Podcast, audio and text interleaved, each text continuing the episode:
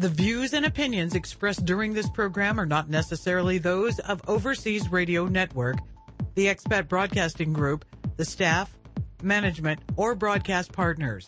All information provided is for educational purposes only. Before taking action, consult a licensed professional.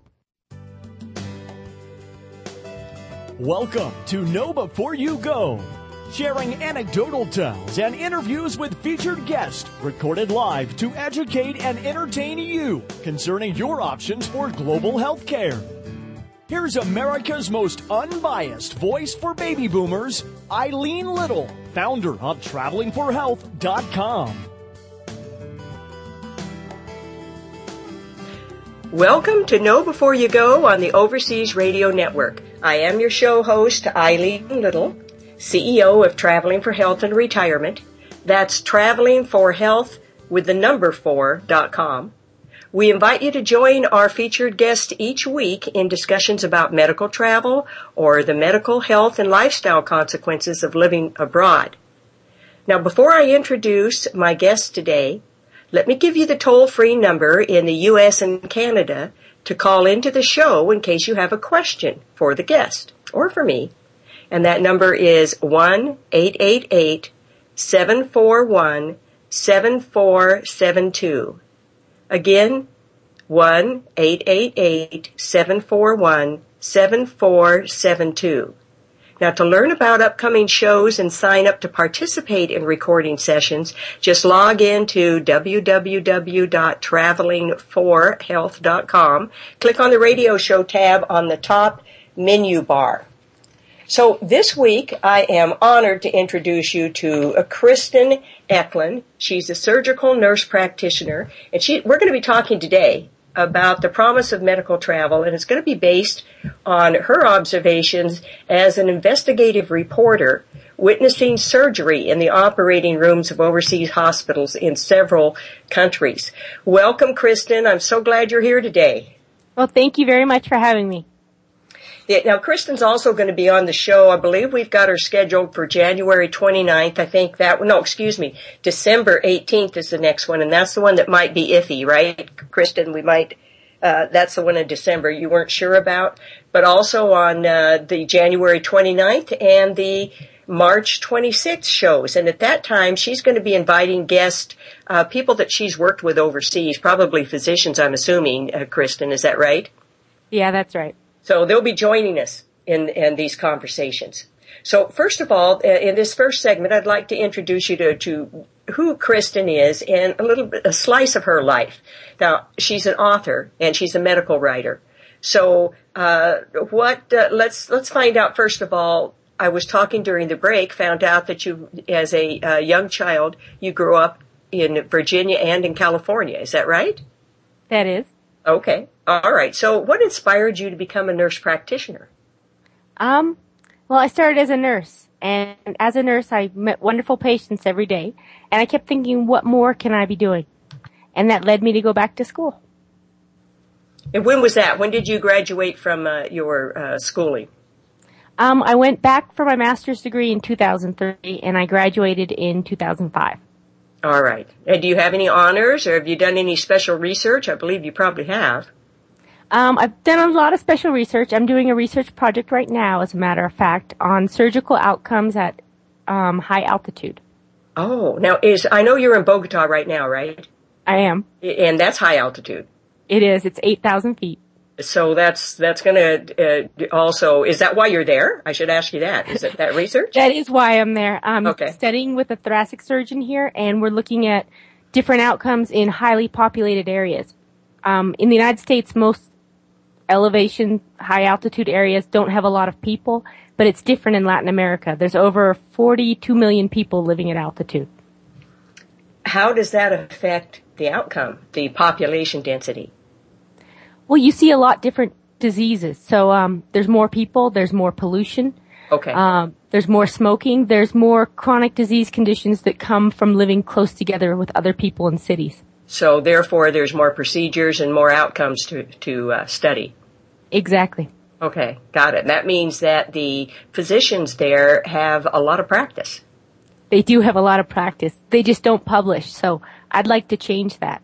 Okay, well, absolutely. I know that it is high altitude is a consideration for medical tourists uh, if they're thinking of uh, having cardiac surgery and and flying from um, uh, you know elevation makes a big difference on whether or not that uh, it should be a good destination for them. Is that right?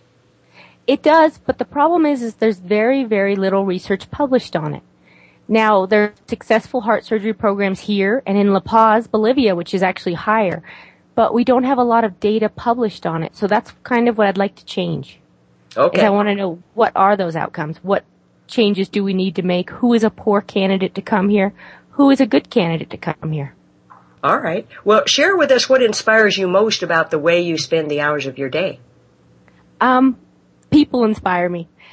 I don't like to say patients because I think that puts a label on people. We tend to use that word a lot in medicine, but it's people because a, a patient is a person and everyone we meet, you know, everyone has health issues. Everyone knows someone with health issues. The conversation naturally turns to that and people have questions and I keep thinking, well, if you have a question, let me find the answer. Okay, so this is your life's work. You've decided that. Not only that, you just told me when we were talking earlier that uh, part of your life's worth is, uh, work is to not take permanent jobs, but to keep going on uh, uh, these sojourns, these research sojourns. Is that how you would identify that? And am I correct in what I just said? You are correct. I think anytime you have a research question, that's a burning thing inside of you that you need to know, you have to follow that. I can't sit by and wonder, well, what is this? I have to look in the research. If it's not in the research, then I need to go out and find for myself. You've traveled a lot. How, how let's see, over the last, say, three years, how many places have you been to? And, and, and when you go, you generally stay a while. Is that right? Um, I try to, but the last month has been a little hectic. so the last month I've been to Bolivia, uh, Chile, several cities here in Colombia, um, and I'm planning to do a little more travel as well. So it's been interesting. well, now, why have you been doing that? Are you is that chasing your research, or uh, you know, are you just taking a look at the lay of the land while you're there, or what? It is chasing research. I can't expect these people that are leaders in the field to know about me or to come to me. But I do find that when I contact them and say, you know, I've been reading your paper, I've been reading your research, and I really want to talk to you, they usually say yes. So that entails going down, sitting down, having coffee with them, talking to them, and asking these questions that are sitting in my mind. Well, you know, I think that is so valuable. And what we're going to get for our audience here is when you feature people on these next shows, I'm sure you're going to be basically picking out the very best people for us to hear from, especially for the age bracket that our audience is, which is baby boomers in general. So before we uh, take a break and go to the next segment there, I know you as a medical writer, I mean, that's how we first met. I mean, you contacted me, I t- took a look at your blogs and I was so impressed. And I'd like Thank other you. people to know your blog address, if you've got a couple of them. Sure. Um, one of them is de Torax. That's C-I-R-U-G-I-A-D-E-T-O-R-A-X dot org. Okay, you're listening to Know Before You Go on Overseas Radio Network. We'll be right back after this short break.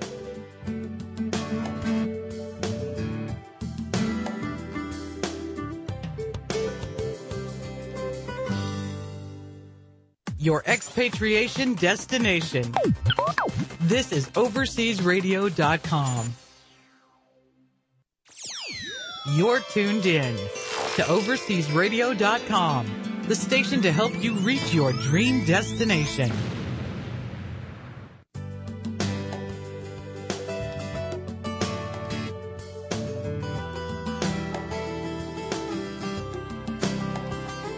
Welcome back to Know Before You Go on Overseas Radio Network with Kristen Eklund, the surgical nurse practitioner and author, and we're going to be talking in this segment about uh, whatever prompted you to write your first book? Um, I guess you'd have to say sheer nosiness.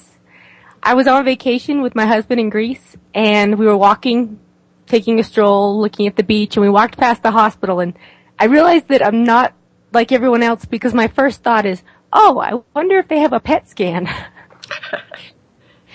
I wonder what their OR looks like. oh, I right. wonder if they would let me in. And that's kind of where it started. That's like a busman's holiday, holiday, right? Where you, you can't, much. yeah, you can't help but notice what uh, you're a professional in. So, uh, let's see, t- let's talk about each book. You've got three out, do you not? Or is it? I do. Okay. Uh, give us the title of each, where to buy it, and a little summary about what's in each. So, uh, sure. do you want to start with the, what do you want to do? Start with the book you wrote first or the most sure. recent? Okay. Um, the first book I wrote is called Cartagena, A Hidden Gem Guide to Surgical Tourism. Um, all of my books are titled under the Hidden Gem subtitle, um, because I consider these places to be hidden gems. And that was after my experience in Greece. And I said, you know, I took out a map and I started looking at places because patients had asked me. They had asked me about going to Thailand. They had asked me about, you know, should I go get my hip replaced here? and I wanted to have answers. So I said, what's practical? What's reasonable? And so I decided to go to Cartagena and just start talking to people. That book's probably smaller than the others because Cartagena is a smaller city than the others. Why did All you choose books, Cartagena? Let me ask you that. Um, because it was on, it's within two and a half hours of Miami. It's oh. not expensive to fly there. You can fly there on JetBlue any day of the week. It's about $250. Um, the weather's nice and it has a beach. So I thought, well, what would I look for if I didn't know? So I try to look at places that other people would want to look at. Okay, and did you write that with somebody? I did. Um, all of the pharmacy content is done by a friend of mine who's a clinical pharmacist in North Carolina. His name is Albert Klein. He's worked with me for two of the books. Okay. All right. And what about your next book then? So my next book was a much bigger endeavor. Um, I wrote about Bogota, and I spent six months down here. I think I interviewed about 150 surgeons. Because the more surgeons you talk to, the more you realize there's so much here. This is a much bigger city. It has about 10 million people. It is the capital of the country. There is a huge amount of technological innovation, a lot of advanced procedures, um, just a lot of really amazing things going on here and it's very, very convenient for people from the United States. What type of procedures would you recommend people go to uh, uh, Bogota for? I mean, they probably do all types of procedures, but is are there are there some that kind of stick out in your mind that people travel to Bogota for? Orthopedic surgery.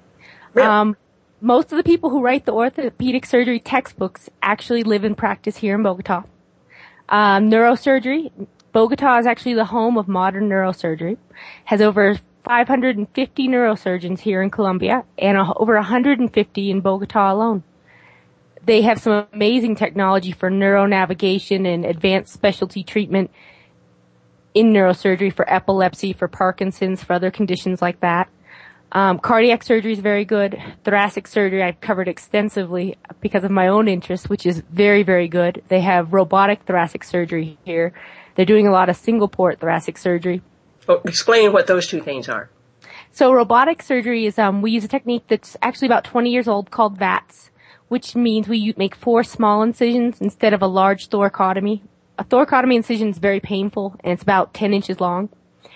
But instead they make four one inch incisions, but they use the robot so they can use smaller tools and they can manipulate with fine detail. Um, that's the surgeon I'm actually studying with. I came to study with him because he has the robot. Okay. Now, single incision is they make one about two centimeters to three centimeter incision, and they actually insert all of their instruments through that one incision. They can do all kinds of lung surgery. They can do all kinds of thoracic surgery. They remove mediastinal tumors. They can remove a lobe of the lung.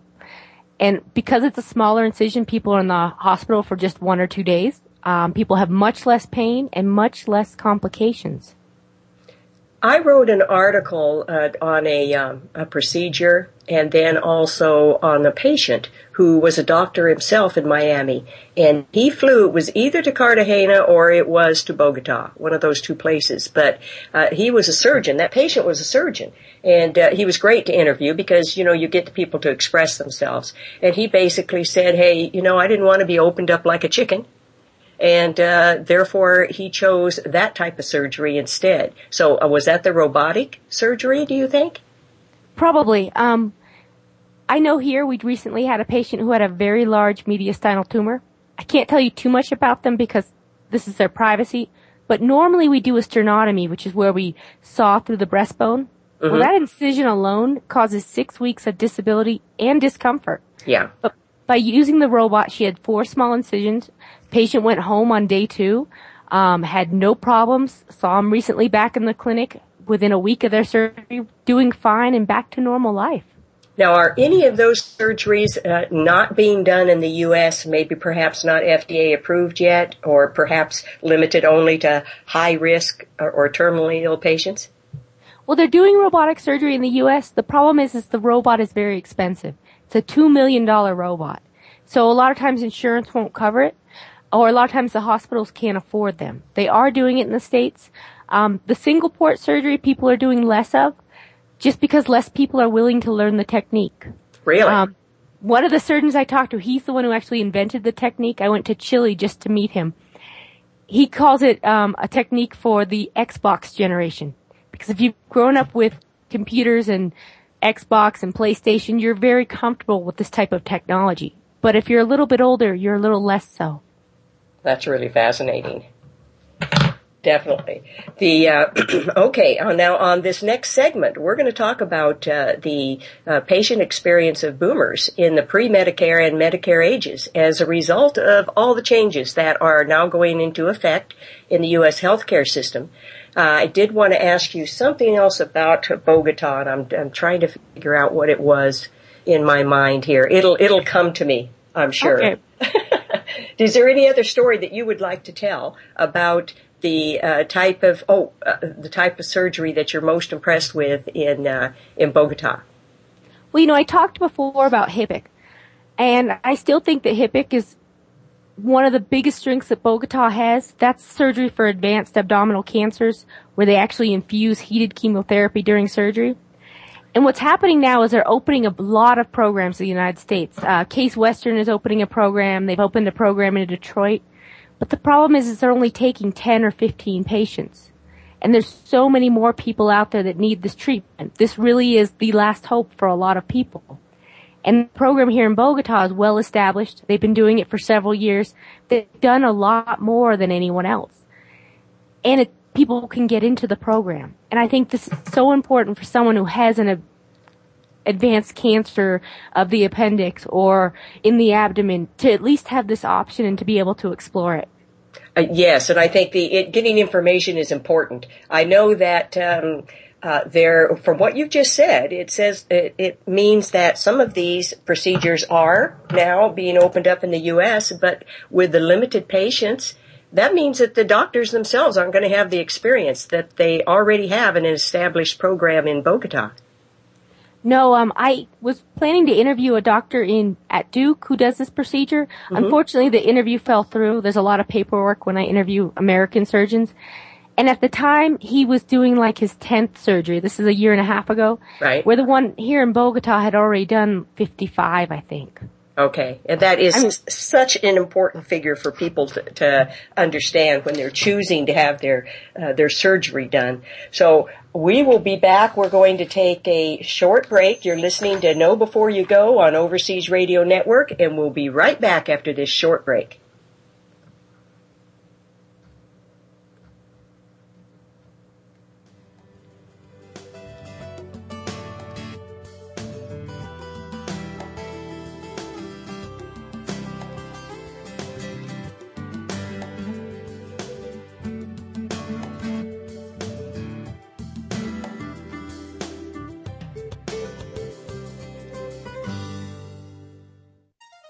Pack your bags and explore the world with us.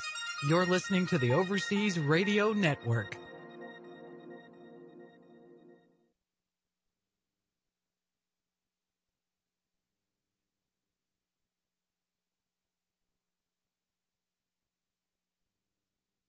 At Global Wealth Protection, we work with clients that place a high priority on privacy, liberty, wealth creation, as well as wealth preservation.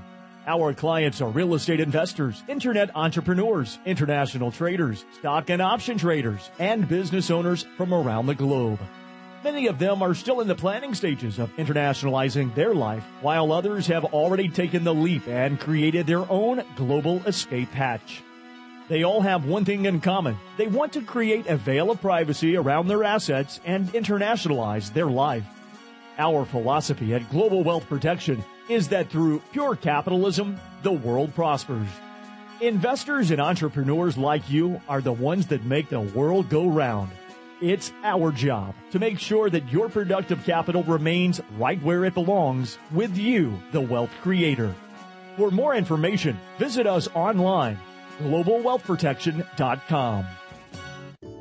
We want to see a world where cancer is scarce. That's why we help people reduce their risk of getting it in the first place. We help them plan healthy diets, get regular exercise, and learn which tests to take. The less cancer there is, the more birthdays we celebrate. We're the American Cancer Society, the official sponsor of birthdays. Visit us at morebirthdays.com. Together, we'll stay well, get well, find cures, and fight back.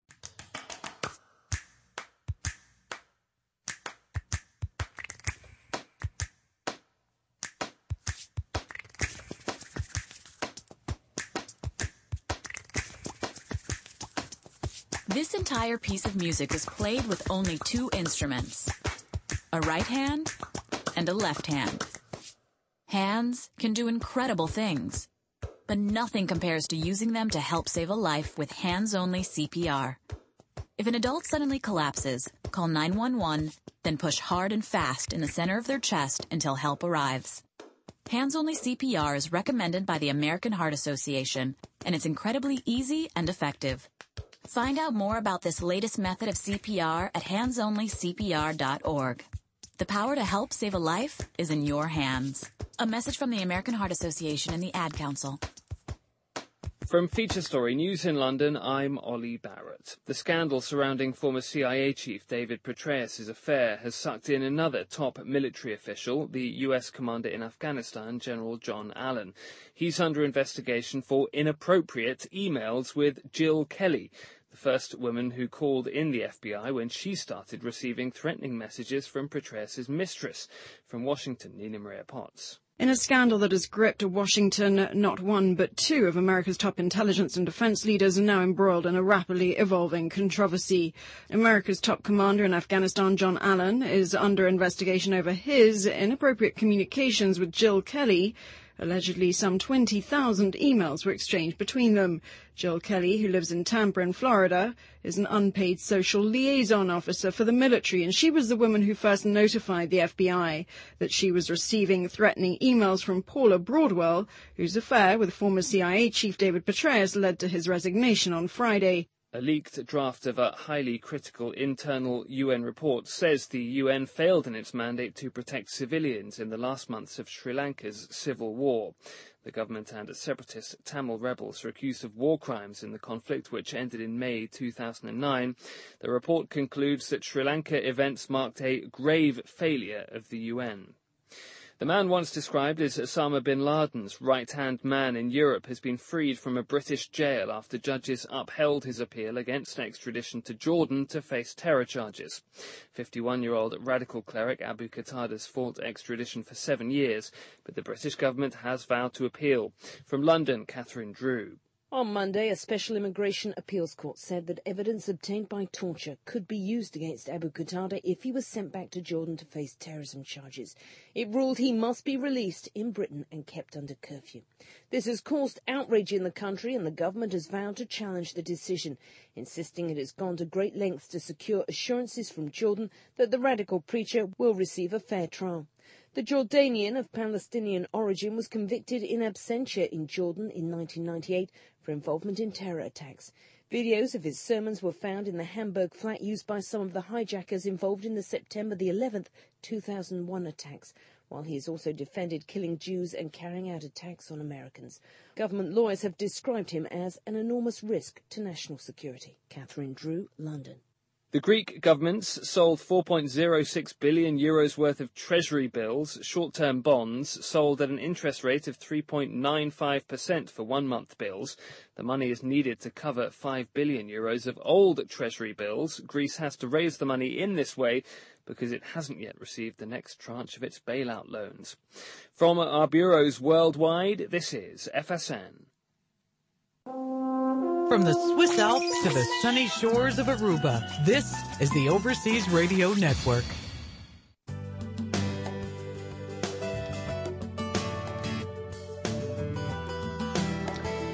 Welcome back to Know Before You Go on the Overseas Radio Network, and the guest is Kristen Eklund. And in this segment, we're going to talk about forecasting what the patient experience of baby boomers are is going to be in the pre-Medicare and Medicare ages as a result of the uh, Affordable Health Care Act.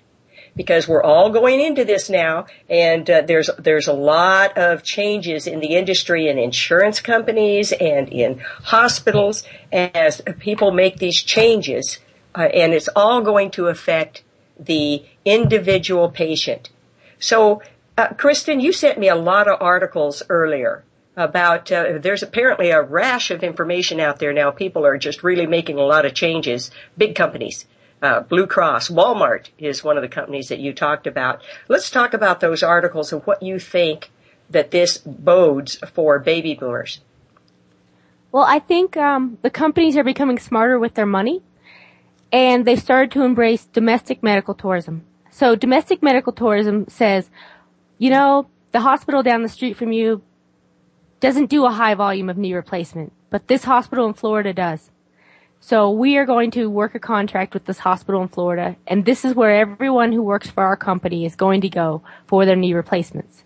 You know, we talked during the break that this is, for Walmart alone, is going to cover 1.2 million employees that will now be sent to different destinations within the United States for um, medical tourism procedures.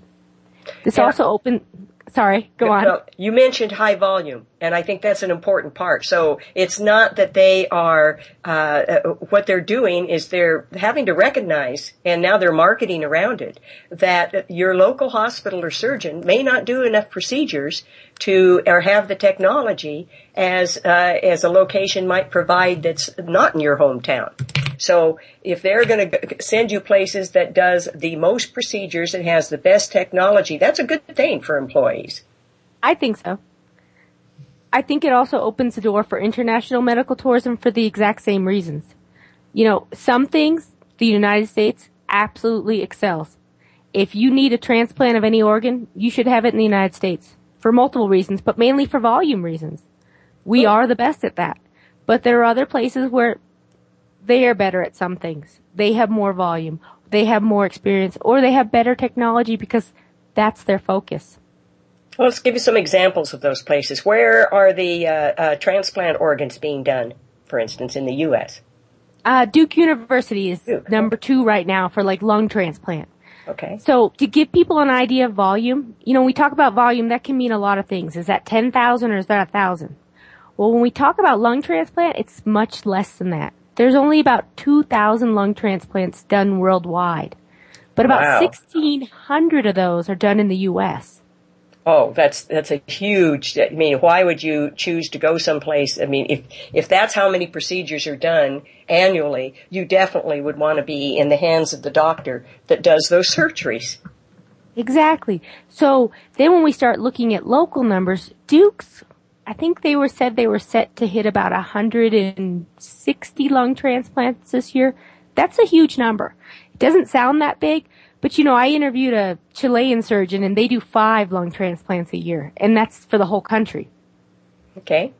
All so right. if you want someone to be good at something, if you want them to be able to recognize, hey, this person is not doing well after the surgery, they need to have seen it before. And they need to have all the equipment, and you know, this equipment costs money. When we're talking about transplants, when we're talking about heart surgery, this is a very expensive service line as opposed to other types of surgery. You know, you have extra personnel you need, there's extra equipment you need, and you know, just like we talk about two million dollar robots, you know, we have to talk about bypass, we have to talk about having extra personnel just to run this machinery. That's right, you do. The you know what this brings into my mind is the the much allotted personal relationship with your doctor. And what I have found has been happening in the last few years, and it's bound to happen more now that uh, uh, people are being are traveling for health, is that once you are in the hands of a specialist, your your so-called personal doctor has nothing to do with your treatment plan. Well, hopefully that's not the case. I know that when I practice in the United States, I like to keep people in the loop, so to speak. So I will call people and say, you know, your patient who had X procedure, you know, they're now in the hospital, they've had a heart attack or they need heart surgery, they need this. I'm sending you what I have. Can you send me your records? And, you know, before they go home, I call them, I say their surgery went well, this is what they had, these are the medications I've changed, this is why. And if you need to change them back in the future, you can, or I prefer you didn't for this reason. Because we do need to do that. That is the long-term provider. They do have the established relationship. All of us surgical specialists, we step in for a moment. But it's just for a moment. And so we need to be very aware and very cognitive of these long-term relationships. Well, I know one of the reasons why uh, many doctors will um, not talk about sending their patients anywhere else or they refuse to do any kind of follow up when they get back is that they've had to rely upon the, the patient's word as far as what medications they were given and uh, so they have no history that they can trust. I mean, that's giving them the be- benefit of the doubt, the physician, and not just that they're uh, being unwilling to help their patient uh, the way the patients sure. look at it is that they are being uh, cooperative, but I can understand where they need those medical records. So uh, that is where a good uh, medical tourism facilitator is so valuable because that uh, facilitator, I mean, one of the marks of them is have they communicated with your local doctor and attempted to rope them into the treatment plan.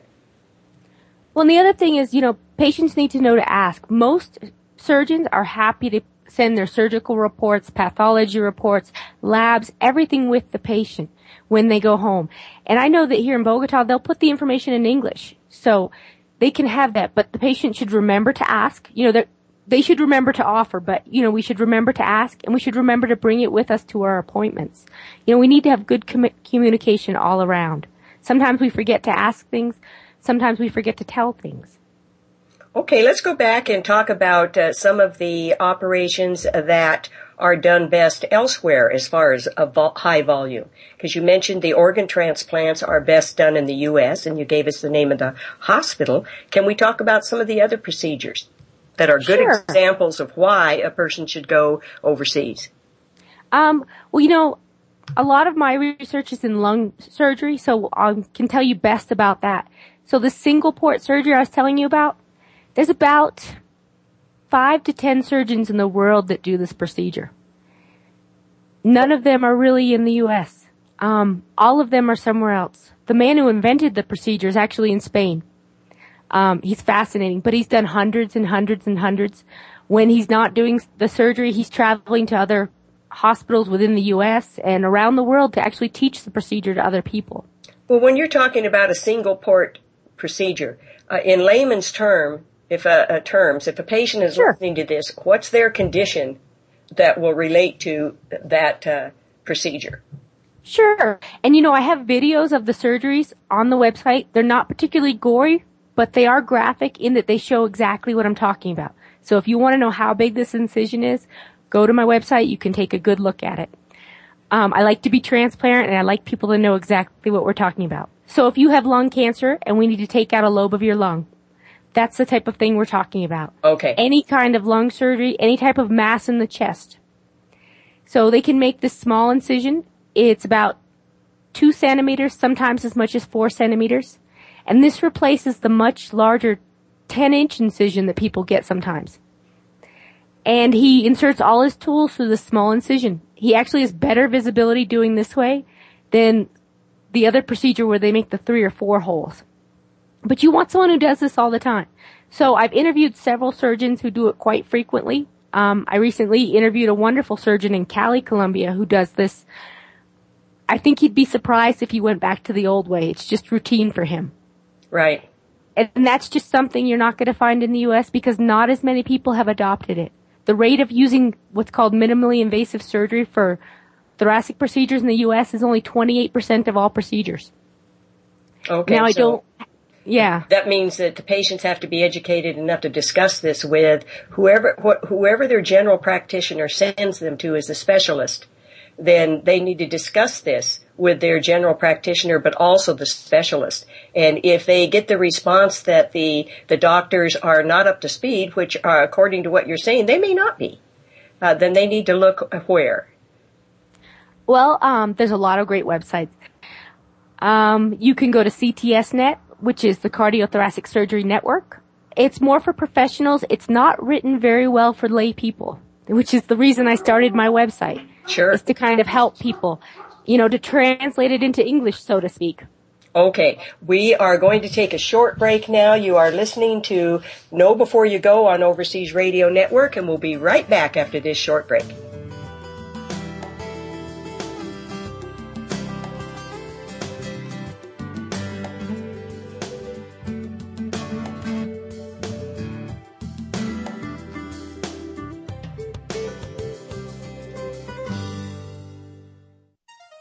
Pack your bags and explore the world with us.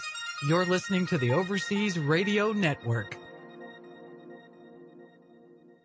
Are you a successful executive who wants to advance your international career? At Zest and Zen Global Executive Coaching, we understand your needs and use simple coaching strategies to bring you to the next level. With Zest and Zen Executive Coaching, you multiply your chances of having a true international career and thrive globally. We understand the challenges leaders face when leading and living abroad. Zest and Zen Executive Coaching helps you assess your current situation and helps you build effective strategies to become a better and more influential leader. In today's highly complex and fast-paced global economy, great leaders excel at influencing others and dealing with new challenges every day. Zest and Zen Executive Coaching gives you the tools that make you thrive in a global world. What makes you successful locally and today is not enough for becoming a true global leader of the future. Visit zestandzen.com, Z-E-S-T-N-Z-E-N.com to find out how we can help you reach your goals. Zest and Zen Executive Coaching helps you understand cultural differences that impact business globally. Zest and Zen Executive Coaching, inspiring global minds to create their futures. Visit zestandzen.com, Z-E-S-T-N-Z-E-N.com.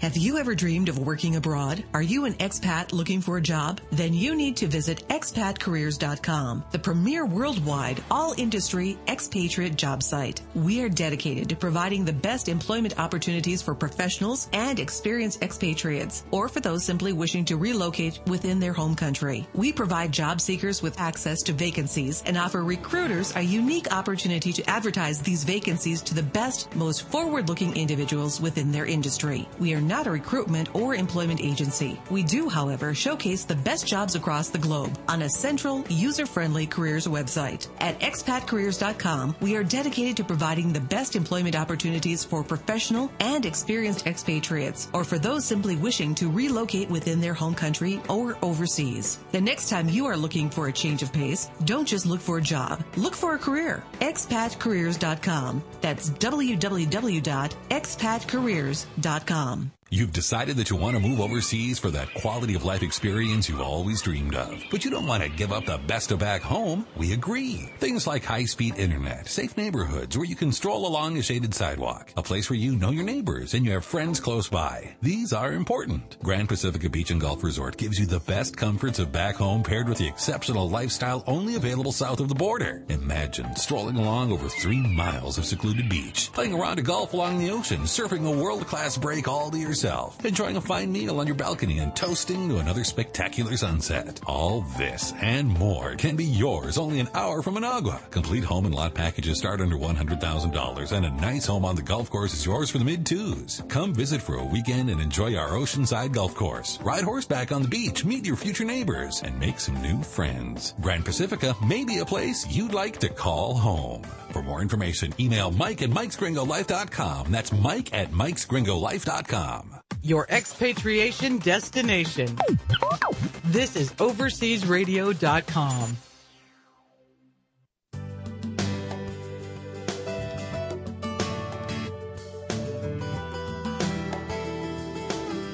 Welcome back to the final segment today of Know Before You Go on the Overseas Radio Network. And we are featuring, of course, Kristen Eklund, the nurse track practitioner and researcher and medical writer. And what we're going to do this last segment here is we're going to talk about what advice that Kristen would give a person in the baby boomer age range who wishes to take more control of their health care. We know what those risks generally are. They are uh, orthopedics, they're diabetes, uh, they're bariatric uh, surgeries. And so, Kristen, why don't we just start out talking about one of, uh, uh, well, first of all, let's start with the first question. What advice would you give a person in the, in that age range who wishes to take more control of their own health? Uh, keep moving. The worst thing we can do is become sedentary for people of any age, but especially as we get older. Um, Michelle Obama has that Let's Move program, and no matter where you feel about politics, that is a wonderful program just to encourage people to get out and get moving. Well, you know, I, I notice it all the time uh, when, uh, uh, as I told you, I've got the flu right now. So that's kept me in bed for three days. And I know now that my next trip to the gym is going to have to be something like, well, I'll start out with swimming. Uh, and then the next day I can do something a little more strenuous, but I can't hop right back into Zumba or I'll hurt myself. Well, and swimming is excellent because as you mentioned, you know, a lot of people have joint problems and swimming is an excellent aerobic exercise that does not put stress on the joints. So if you have a bad knee, you can swim. Maybe you can't walk, but you can swim. The other thing is we need to take care of our primary health. If your blood pressure isn't controlled or your glucose isn't controlled, everything else is a moot point. So we need to make sure that we have good communication with your providers. You need to be aggressive in saying, you know what, my blood pressure is not where it should be. And you need to know what numbers it should be.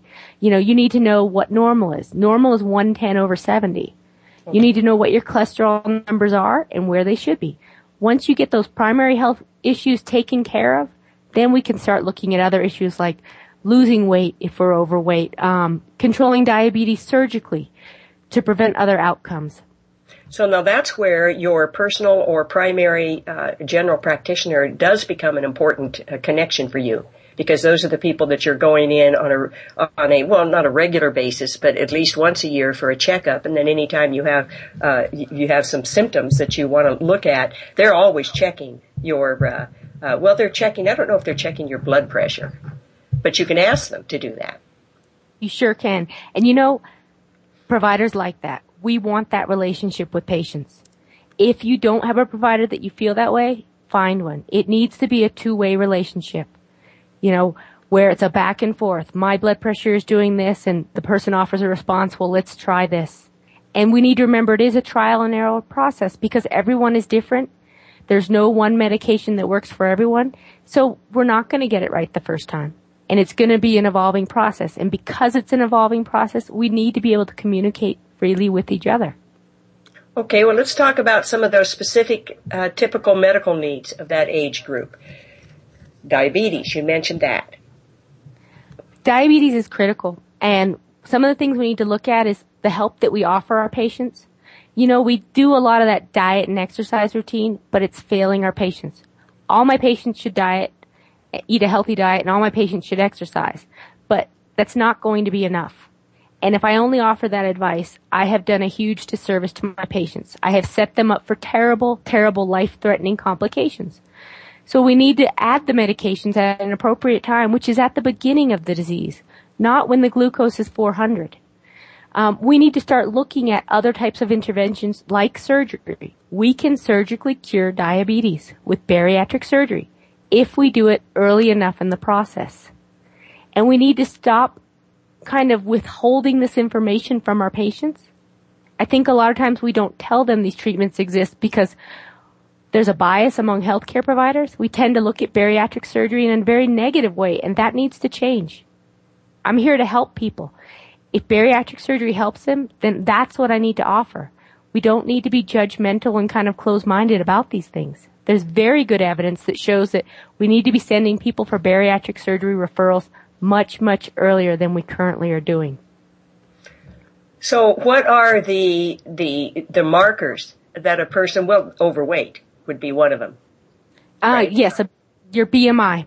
Okay. That's your body mass index. There's several really good scales. I'll email you a link to put on your website where people can check their BMI. Okay.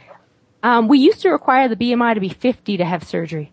We now know that anything over 40 meets surgical criteria, they're actually going to roll that back to 35. The International Diabetes Foundation has actually recommended that we start treating this earlier. Let's not wait until people get uh, ischemic limb. Let's not wait till they have a heart attack. Let's not wait until they have liver failure, which is the huge untalked about problem with bariatric patients. Well, now, where uh, the other uh, part of this is when patients are looking at that, uh, if they're looking into bariatric surgery, then they're also looking at the cost involved, which depends upon you know their insurance coverage and all that. So for, there's the cost involved where they could obviously travel and uh, decrease the cost. And but where are the best places uh, to go, including the U.S.? Which where are the best places for the bar- bariatric uh, surgery according to your resources? Well, I have a huge bias in that a lot of times people are not offered the right procedure. In the U.S., they offer a lot of lap band, which is actually contraindicatory to the research. And the Bariatric Surgery Society actually came out with a statement this year saying that we should not be doing this procedure. They offer it in the U.S. a lot because insurance will pay for it, and it's considered fast and easy. And will I like you, to. Will you send me that uh, that source of where they said? Certainly. Yeah, because that's because if it's recent, that's what people want is recent information.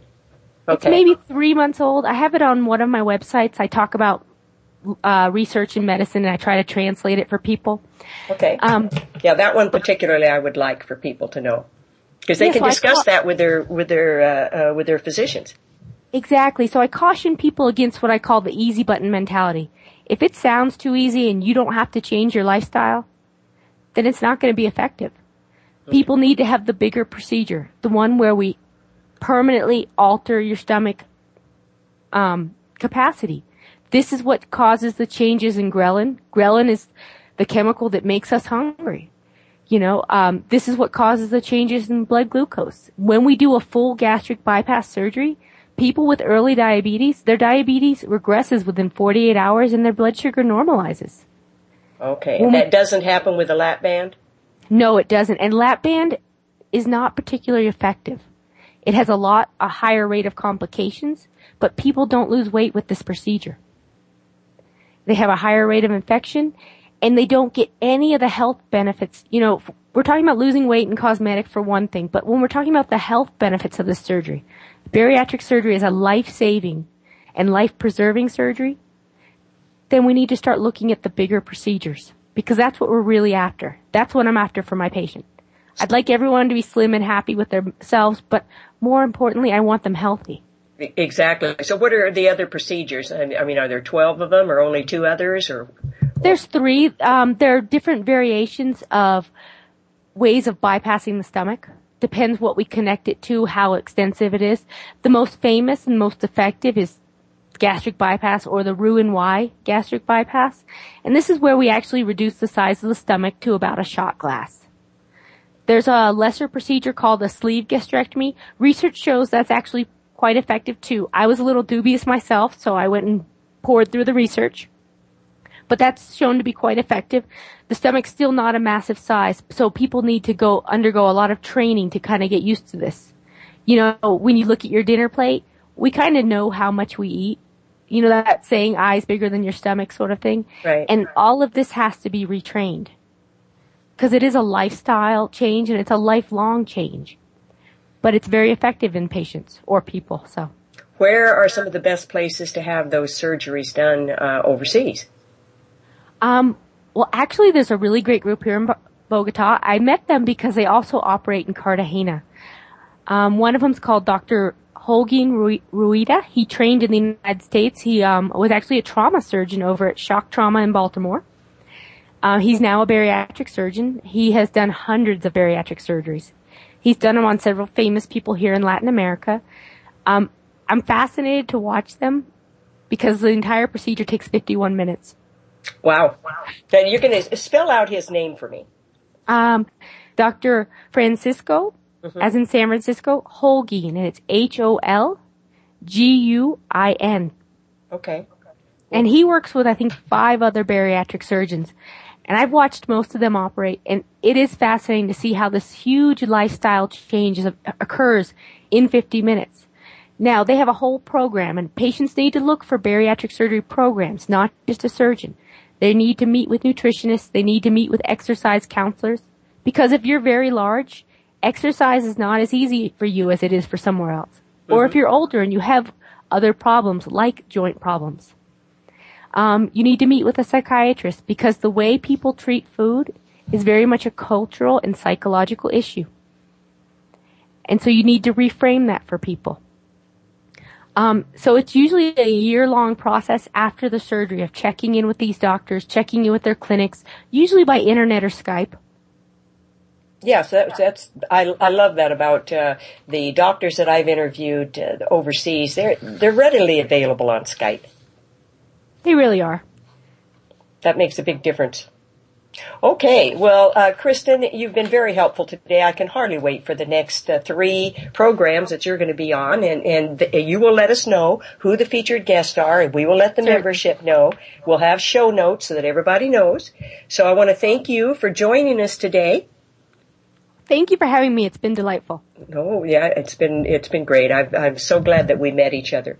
So uh, join us every week at noon Eastern Standard Time. And whether you want to live abroad or travel overseas for medical treatments, Traveling for Health and Retirement can help you. We're here to give you the resources that you need for your life. So for a fresh and visual uh, look of popular destination locations rated for quality of healthcare, visit our Google Interactive Map on the homepage, www.travelingforhealth.com. And we invite you to stay tuned for our next host, which is Food Pilgrimage. So goodbye everybody. We'll see you next week.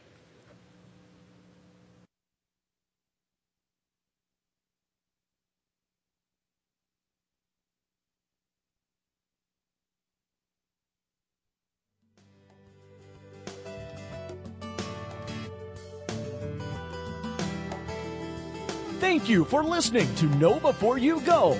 Join Ilene Little each and every Sunday at OverseasRadio.com.